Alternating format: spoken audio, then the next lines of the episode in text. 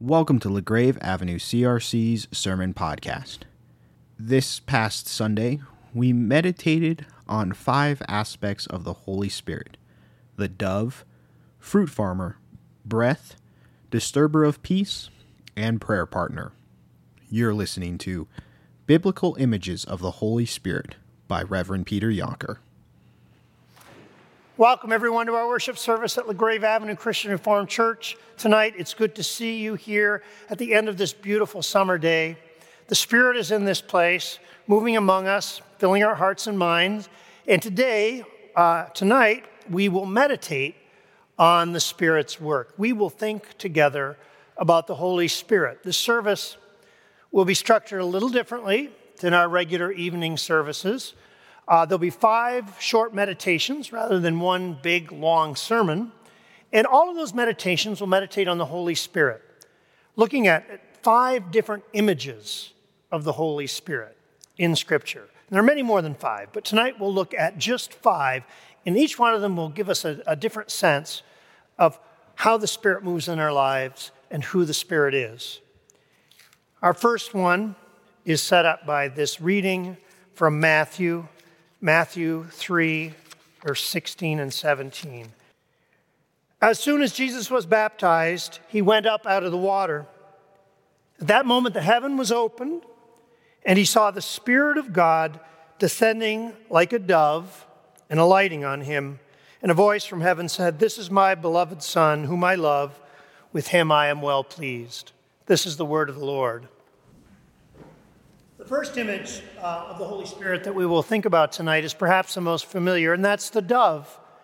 And that's an image that you all know. It's an image that shows up in this sanctuary. Right at the very top, of course, of our Great Commission window, there's the dove. That's one place where we have the Holy Spirit represented by a dove. And then the other is, of course, in, the, in that middle window, in the middle transept of that window, right at the top, in the depiction of the, the story I just read, Jesus being baptized in the Jordan. As I said, it's a very common image. Maybe the first thing that comes to your mind if you're asked what's an image of the Holy Spirit, you would say the dove. And here's an interesting thing it's become very popular, but, but there's only one place in Scripture where the Holy Spirit is compared to a dove, and that's this story. It's the only time the Holy Spirit is taken and compared to a dove, and yet it has taken hold in our imaginations. What do we learn from the Holy Spirit being compared to a dove? Well, first, I think it says something about the nature of the Spirit's power. What kind of a creature is a dove? It's a gentle creature, it's a peaceful creature, it's a quiet creature. It reminds me of what some theologians have said about the Holy Spirit that the Holy Spirit is the shy member of the Trinity, the shy member of the Trinity.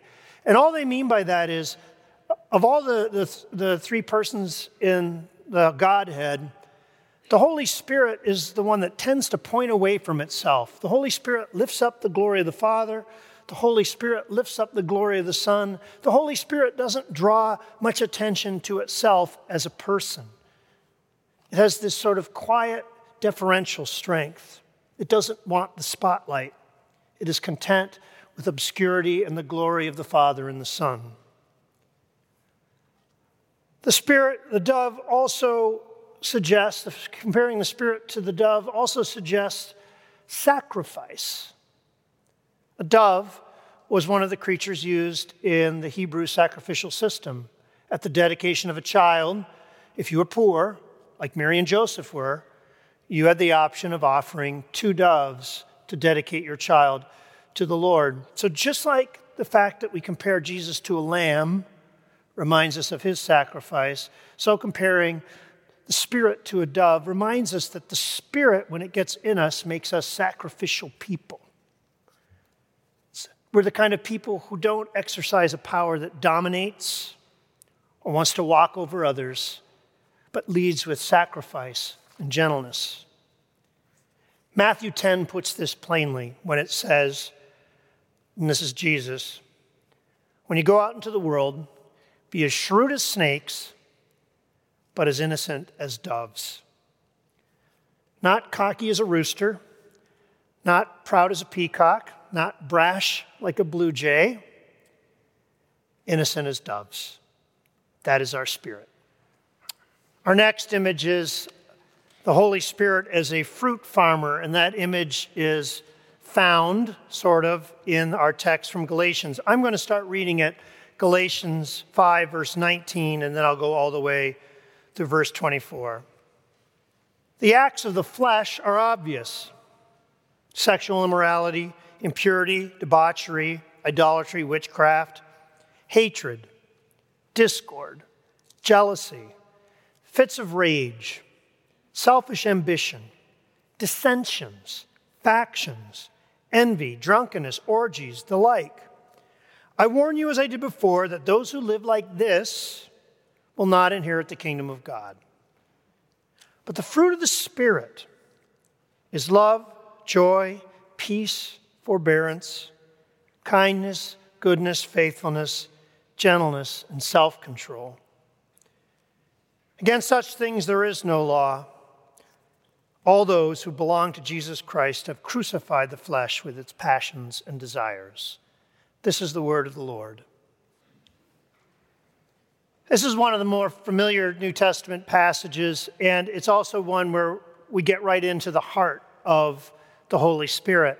The Holy Spirit may be the shy member of the Trinity and not draw a lot of attention to itself, but in these words, Paul, as it were, lets us into the spirit of the Spirit, shows us what is in the heart of the Holy Spirit.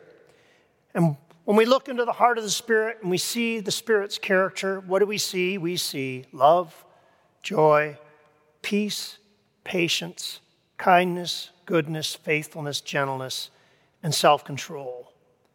The well known fruit of the Spirit. That's what's in the heart of the Holy Spirit, the third person of the Trinity.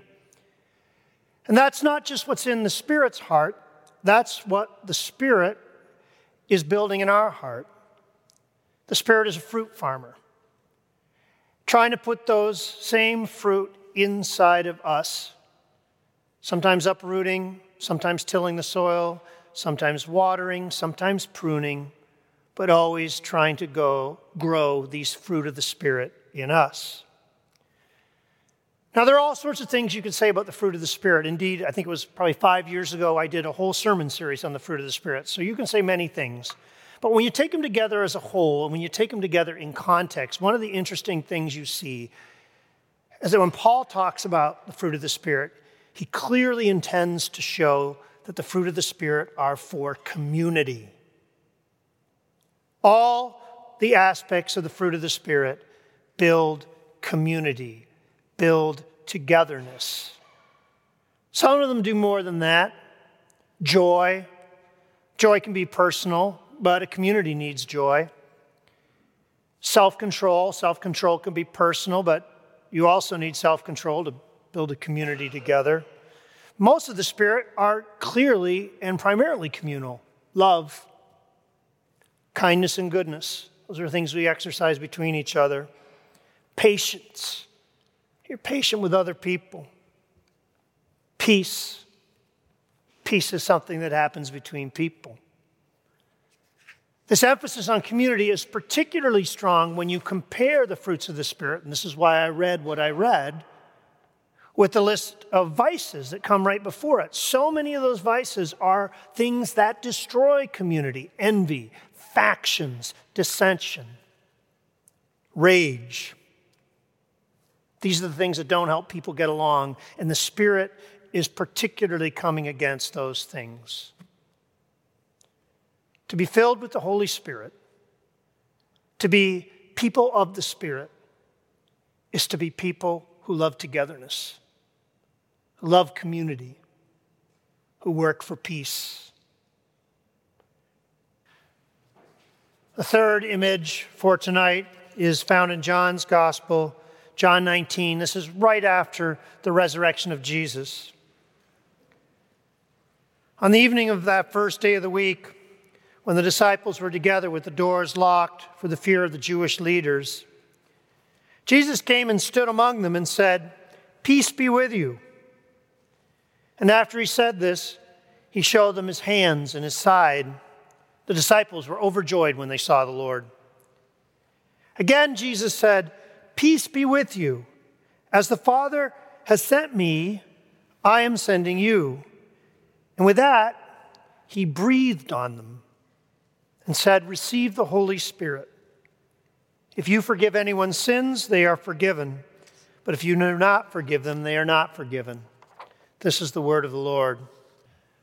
The Holy Spirit is the breath of God, the breath of Jesus. That's a big theme in Scripture, a big image. Shows up right at the very beginning of Scripture, right in Genesis chapter 2. In fact, if you look in the Hebrew, the word for spirit and the word for breath are exactly the same. They're ruach. So both spirit and breath come from the same Hebrew word. And you see the connection in Genesis chapter 2 when God creates human beings, right? He takes the lump of clay out of the ground and he breathes into it, and the Spirit of God animates and creates human beings.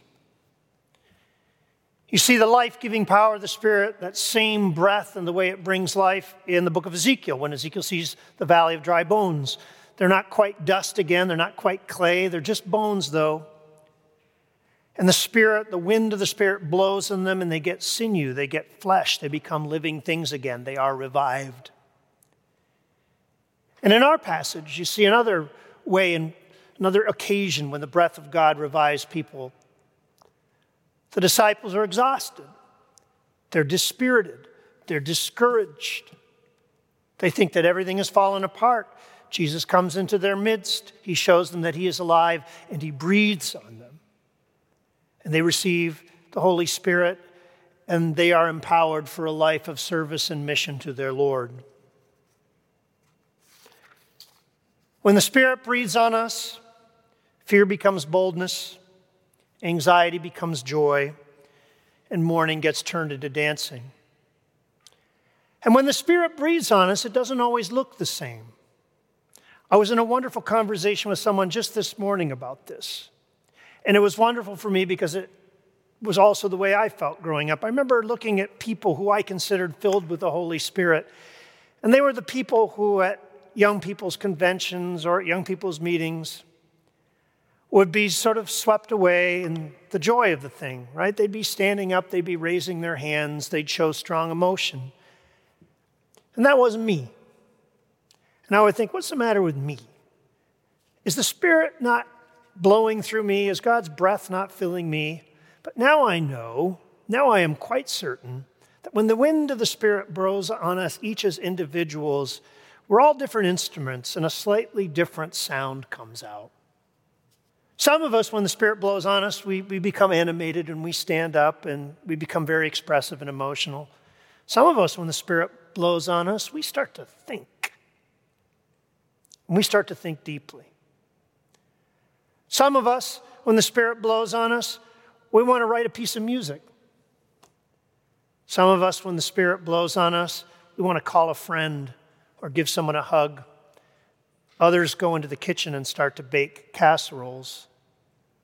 But it's the same Spirit, it's the same wind giving us life. Thanks be to God for the breath of His Spirit. Next image comes from Mark 1, verses 9 through 13. And you'll notice that I'm reading um, the same story, going a little further in Mark, the same story I read in Matthew. And I hope you'll see why I want to read this story twice. At that time, Jesus came from Nazareth in Galilee, and he was baptized by John in the Jordan River. And just as Jesus was coming up out of the water, he saw heaven being torn open and the Spirit descending on him like a dove. And a voice came from heaven You are my Son, whom I love. With you I am well pleased. At once the Spirit sent him out into the wilderness, and he was in the wilderness 40 days being tempted by Satan.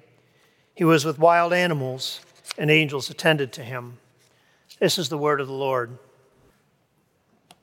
So I, I, think if you know the Narnia books, you'll know that in the Narnia books, if you've read any of them, there's a kind of refrain. In the Narnia books, Aslan, of course, is the Christ figure. He's the lion, and he's portrayed as very gentle and very loving. But all the Narnians who love Aslan will always say, Be careful, he's not a tame lion. You can say the same thing about the Holy Spirit. The Holy Spirit may be a dove, but be careful. It's not a tame dove. Don't get too caught up in this talk about gentleness because it is a gentle power that the Spirit brings. And you can see that by what happens in Mark. The Spirit tears open the heavens and comes down and rests on Jesus. And the first movement of the Spirit in Jesus' life is a reassuring one. It's a comforting one. It's a loving one. Through the Spirit, God's voice says, This is my beloved Son in whom I am well pleased. So it's like Jesus is reassured and embraced by this first movement of the Spirit. But the second movement of the Spirit is quite different. Immediately, Jesus is sent out into the wilderness to be tempted by the devil. Now, our Bible uses the word sent. The word in the Greek is ekbalo. And ekbalo is, is pretty strong. It's not just sent, it's pushed, it's tossed, it's cast. When Jesus casts out demons, they use the word ekbalo. Jesus ekbalos demons. So the Holy Spirit chucks Jesus into the wilderness to be tempted by the devil. It is not a gentle word. The Spirit comes, and what does Jesus get? Warm fuzzies? Inner peace? No, he gets 40 days of confrontation with the evil one. John 16 tells us that Jesus, that the Spirit is our teacher. And it turns out that if the Spirit is our teacher, that it's a tough teacher. The Spirit can be a drill sergeant, a taskmaster. The Spirit will begin by comforting us and affirming us, but it will not end there. The breath of the Spirit may blow in us, but you got to know that sometimes the wind of the Spirit will blow so hard through you that things will be uprooted. And you should expect, when you belong to the Spirit, that things you think you know will be changed. And if you're in a comfortable place, you should expect that you'll be pushed into new areas of service and difficulty for your Lord. You should expect, as Romans 8 says, that the Spirit will put to death, put to death what is evil in you. The Spirit is a comforter but also a disturber of our peace. Thanks be to God. Our final image comes from Paul's letter to the Romans, Romans 8, verses 26 and 27. Paul says this In the same way, the Spirit helps us in our weakness.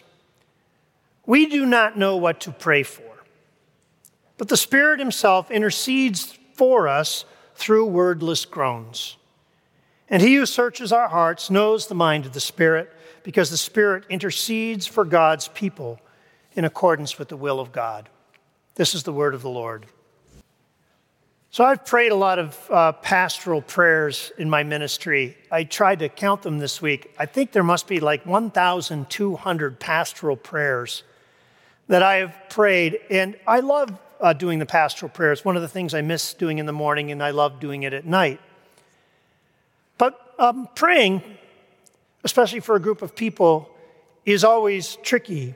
And when it says, the Spirit, when it says, when Paul says, um, we do not know what to pray for, I feel that. There are many things in life where it's really hard to know what to pray for specifically. And we do want to pray specifically, right? We like to pray specifically for needs of the world and needs of people. But it's really hard to do. For example, the school shootings in Uvalde a few weeks back. It's hard to pray for those. On one level, the first part of the prayer is easy, right? You pray for the families of the victims, and you pray for the community, and you pray that these kinds of shootings will never happen again. That, that's the easy part. But beyond that, when you start to pray specifically, that's when things get complicated and potentially controversial, right? I mean, you know this. What do I pray for? Do I pray for new gun policy?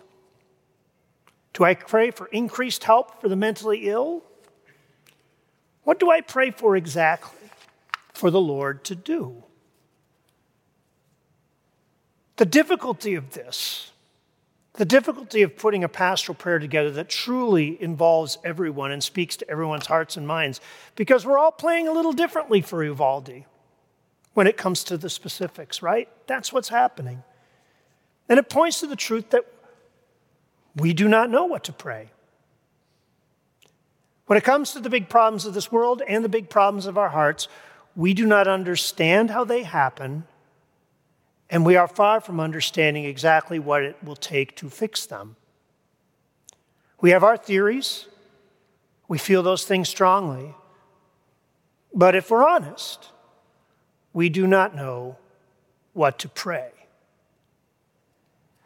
The Holy Spirit is our prayer partner. And the promise in Romans is when we do not know what to pray, the Holy Spirit comes beside us. So, as when so often happens, something happens in the world in our life and we don't know what to say about it, all we can say is something like, Lord, have mercy. Please, Jesus. Please, Jesus. Please. I don't know what to say. The Spirit takes that and turns it through intercession into a meaningful, comprehensive, perfect prayer before God. And when in our human vanity, we think we know exactly what to pray, and we give God a laundry list of the things exactly that He must do. The Spirit works there too, striking out the things that we are foolish about, adding the things we missed, and interceding before us, editing our prayers, and bringing something perfect into the eyes of the Heavenly Father. The Spirit's work in our prayer is just one other example, one little microcosm of how salvation works from start to finish. We are children, He is our Lord. We do our best. We think we know. We tell the Father what we want. Father, I want this. And the Father gives us a hug and doesn't always give us what, he want, what we want, but He always gives us what we need. And He brings us home. Thanks be to God. Thank you for listening to LaGrave Avenue CRC's Sermon Podcast.